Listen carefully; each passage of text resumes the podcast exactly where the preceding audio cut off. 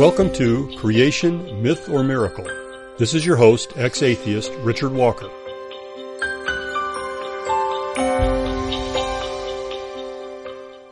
Greetings once again. Before we move on to some new subject matter, I want to uh, continue very briefly the discussion that we've been having over the last couple of episodes related to this constant claim, this accusation that creationists are all liars and that they engage in what is called quote mining. And as I pointed out when we discussed this in more detail, what usually happens is a creationist quotes an evolutionary expert commenting on some difficulties in the area of their expertise where they are discussing difficulties and problems with the theory of evolution down in the details about how it actually supposedly works. And a creationist quotes this, and because the original author is in fact an evolutionist, somebody else says, obviously that creationist is lying, trying to deceive you, and is engaging in quote mining. Well, that's utter nonsense. What they're actually doing is presenting evidence from a hostile witness, one of the most valuable types of evidence that exists. When you have testimony from an expert witness who is actually hostile to your conclusions, and the testimony backs up your conclusions, that is an extremely valuable piece of information. And the fact that a researcher is an evolutionist doesn't mean that when they point out problems with the details as to how evolution supposedly works, that we're not allowed to use that information. That is complete nonsense. Now keep in mind there's a reason why creationists make such quotes and present this information to the public. It's because evolutionists constantly mislead the public with the idea that absolutely all the data out there completely agrees with evolution. That is simply not true at all. In fact, there is no single accepted evolutionary mechanism that even begins to explain what we observe in living things. There are numerous contradictory mechanisms claimed by various proponents, each with their own personal pet theory as to how evolution must work. That doesn't mean they're not evolutionists. They certainly are. After all, if you are an atheist, evolution is the only game in town. It simply must be true, no matter how difficult the details appear to be. Don't worry, we'll get it figured out at some point. Anyway, I highly recommend that if you hear somebody pull out the accusation of quote mining, look very carefully at what's actually being said by the person being accused of quote mining. Likely there's something of real value there, and that's why the opposition is trying to cover it up with the accusation of quote mining in the hopes that you will pay no attention. Well, what I wanted to add to this discussion before we leave it for today is an example of what I think really does qualify as quote mining and deception.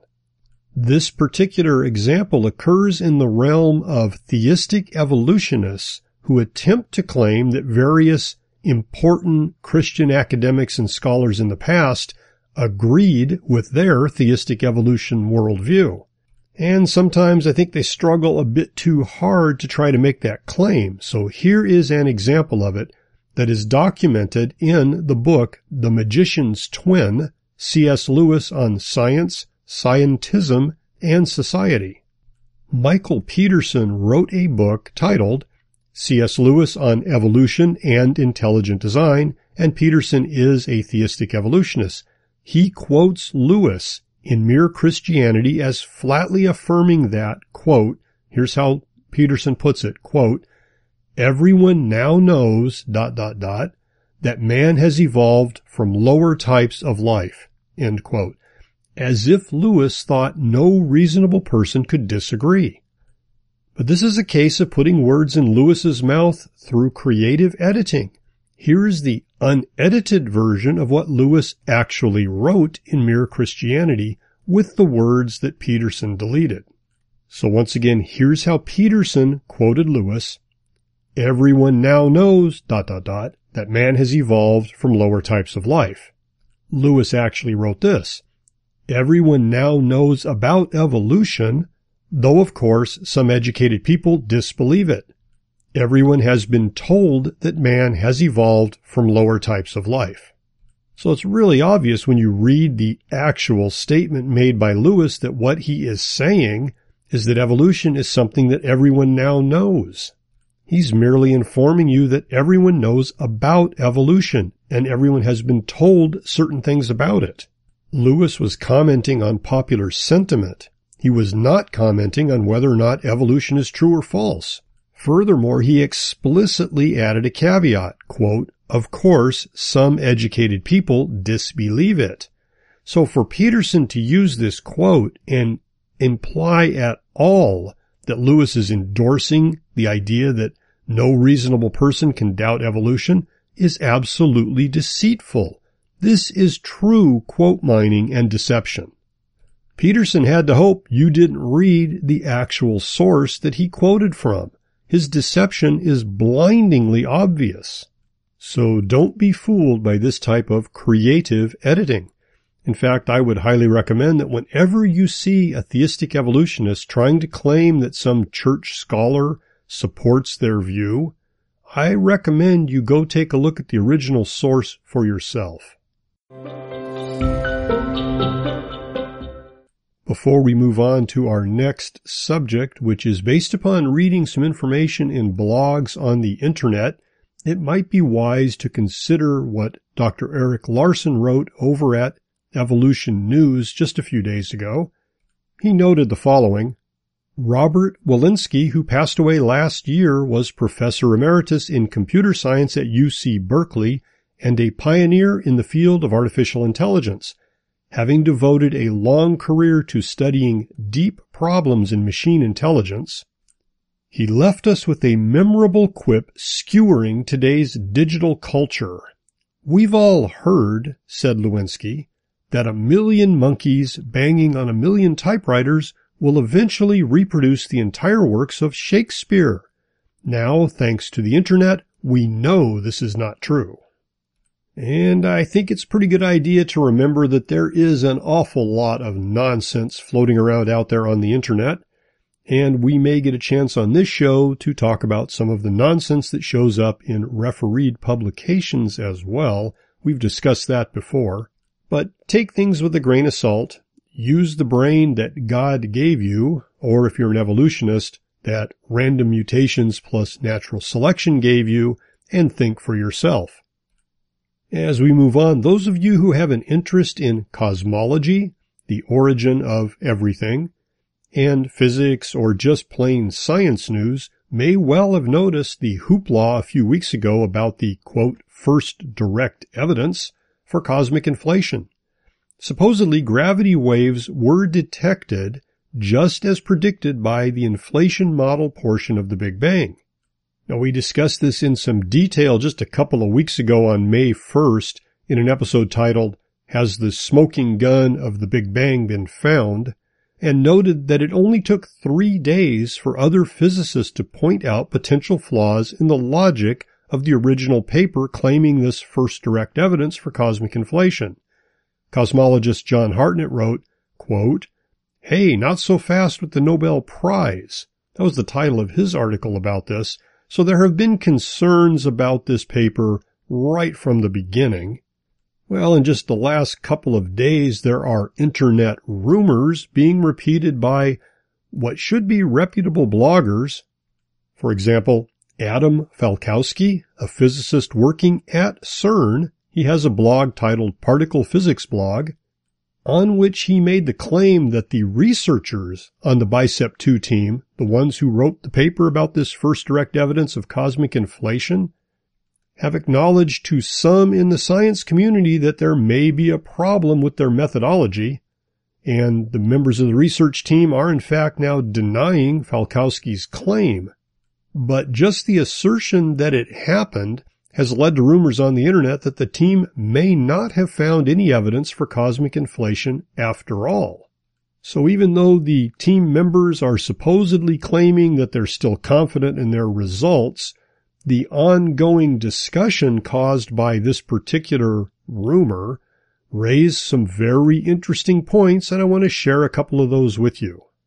Now, without trying to get down too low a level into the details, let's try to keep this discussion accessible. You have to understand that detecting gravity waves is not like going to the North Shore, sitting there at Waimea, looking at the ocean and all of a sudden seeing a set of big waves. They're not obvious like that at all. In fact, what you have is a whole bunch of digital data that must be signal processed. That is, you do a lot of mathematical work to remove what is supposedly noise from the data, leaving what is supposedly signal. That is, meaningful data that relates to what you're claiming. The big issue with all of this type of data extraction is what really is your signal to noise ratio? Have you really detected anything at all? Or have you simply massaged the data and you're looking at noise? It's often very difficult to know the difference. And the signal that they're looking for isn't exactly a potent, powerful signal. After all, it's supposedly billions of years old. So it's a fairly minute signal that is being searched for diligently. And so it's difficult to see. In fact, it would be obscured by foreground noise, such as that provided by dust. So what the researchers have to do is they have to make estimates as to what might the dust look like in the region of the sky that we're examining and then remove the contribution to the data that they believe is from the dust and look at what remains. Obviously, if your understanding of the contribution from dust is wrong, you just screwed up, and your results may well be meaningless. So let me share just part of the particle physics blog discussing the real issue. Barring a loose cable, the biggest worry about the bicep signal is that the collaboration may have underestimated the galactic foreground emission. So understand they have to estimate the foreground noise, if you will, so that it can be removed, leaving what is supposedly signal. Well, if they underestimate the foreground emission and don't remove enough of it, they've left foreground noise in what they think is signal. The blog also notes, although the patch of the sky studied by BICEP is well away from the galactic plane, the recently published 353 gigahertz polarized map from Planck, this is a set of data from another research project, demonstrates that there may be significant emission from these parts of the sky. He also writes, once the dust from the bicep announcement had settled, that is all the hoopla back in March, all eyes were thus on precision measurements of the galactic foreground. The rumors that have been arriving from the Planck camp were not encouraging, as they were not able to confirm the primordial B-mode signal. That is, they could not confirm the results published in the paper claiming to have detected gravity waves. It seems that experts now put a finger on what exactly went wrong in BICEP. To estimate polarized emission from the galactic dust, BICEP digitized an unpublished 353 gigahertz map shown by the Planck collaboration at a conference. So first note they're using unpublished data. They looked at a picture and converted that to data, digitized it. The blog continues, however, it seems they misinterpreted the Planck results. The map shows the polarization fraction for all foregrounds, not for the galactic dust only.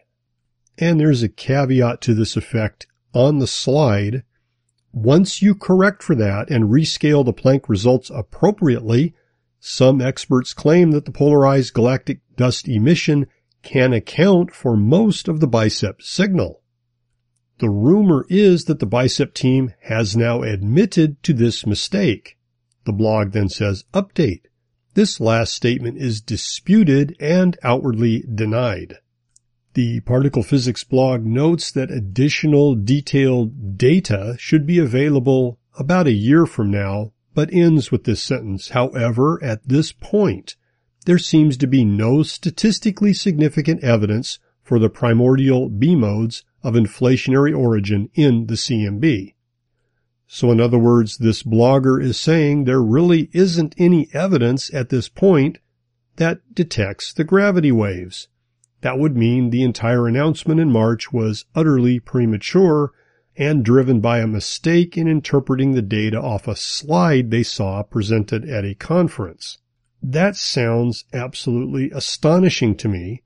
However, despite all the public announcements and hoopla as I keep referring to it, all the euphoria and the jumping around and everything that was going on, there were some very important, accurate caveat type statements within the paper, which apparently almost everybody ignored. Oh, by the way, how important was this discovery if in fact it is a discovery?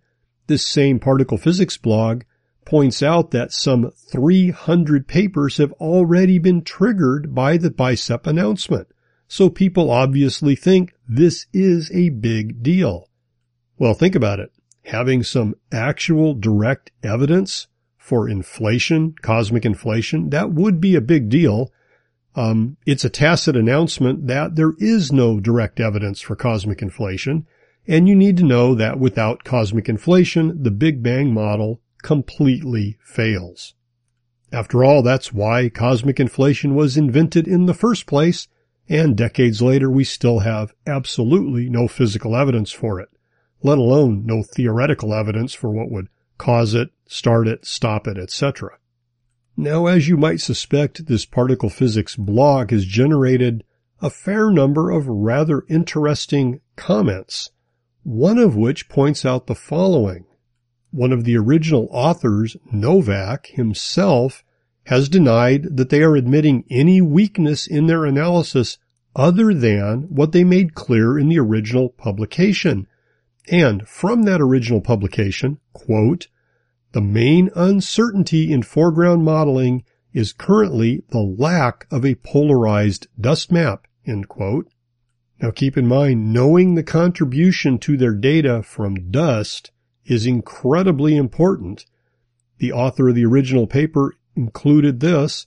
All of the models except FDS make explicit predictions of the actual polarized dust pattern in our field. That means the field of view they're looking at presumably with varying probabilities of success. The probability that each of these models reflects reality is hard to assess. So know that the original paper explicitly pointed out this weakness in the analysis. Now, if they truly misinterpreted the data on a slide, that's another thing. But obviously they had caveats in their paper. Their results were dependent upon the probability that certain models correctly predict the contribution made by polarized dust, and it's hard to assess whether these models are accurate or not, whether they reflect reality or not. But you saw the reaction from the community, which is astonishing. This is treated like absolute proof of the Big Bang. It's amazing how any papers that come out that can be used as hardcore evidence for that type of origin are trumpeted all over the place as though it's proof. Even when there are severe caveats within the original papers, those simply get ignored and the journalists and others jump on the bandwagon and start making all kinds of claims that exceed the statements in the original paper. I mean, there were people talking about this paper resulting in a Nobel Prize back in March. Perhaps just a bit premature, you think? So what's the message in all of this and why am I discussing this on creation, myth, or miracle? Simply because the public is constantly told the biblical creation story is absolutely a myth. It never happened. And we know it never happened because the Big Bang is proven. However, when you look at the details of the Big Bang model, there are severe difficulties all over the place, most of which are covered up or supposedly resolved by analysis, much like what we just discussed. Doing some creative data analysis by making a lot of assumptions, which might be wrong, to then extract a signal from data. And that's why often what was considered to have been concluded turns out not to have been concluded, and that's why there actually are physicists who dispute the Big Bang model. And let's not forget that while it's claimed the model is completely consistent with absolutely all observations, I love to point out that one of the main things we observe when we look out at the universe are stars or galaxies of stars. And yet this model is incapable of explaining the formation of the very first stars. And since you need those very first stars to get any of the metals, that is the heavy elements ever produced, virtually everything that we observe is based upon the very first stars, and there's no model that explains how they could possibly have formed. Unfortunately for Big Bangers, the laws of chemistry and physics just won't cooperate. Hot clouds of gas simply do not compress into gravitationally bound objects. It doesn't happen.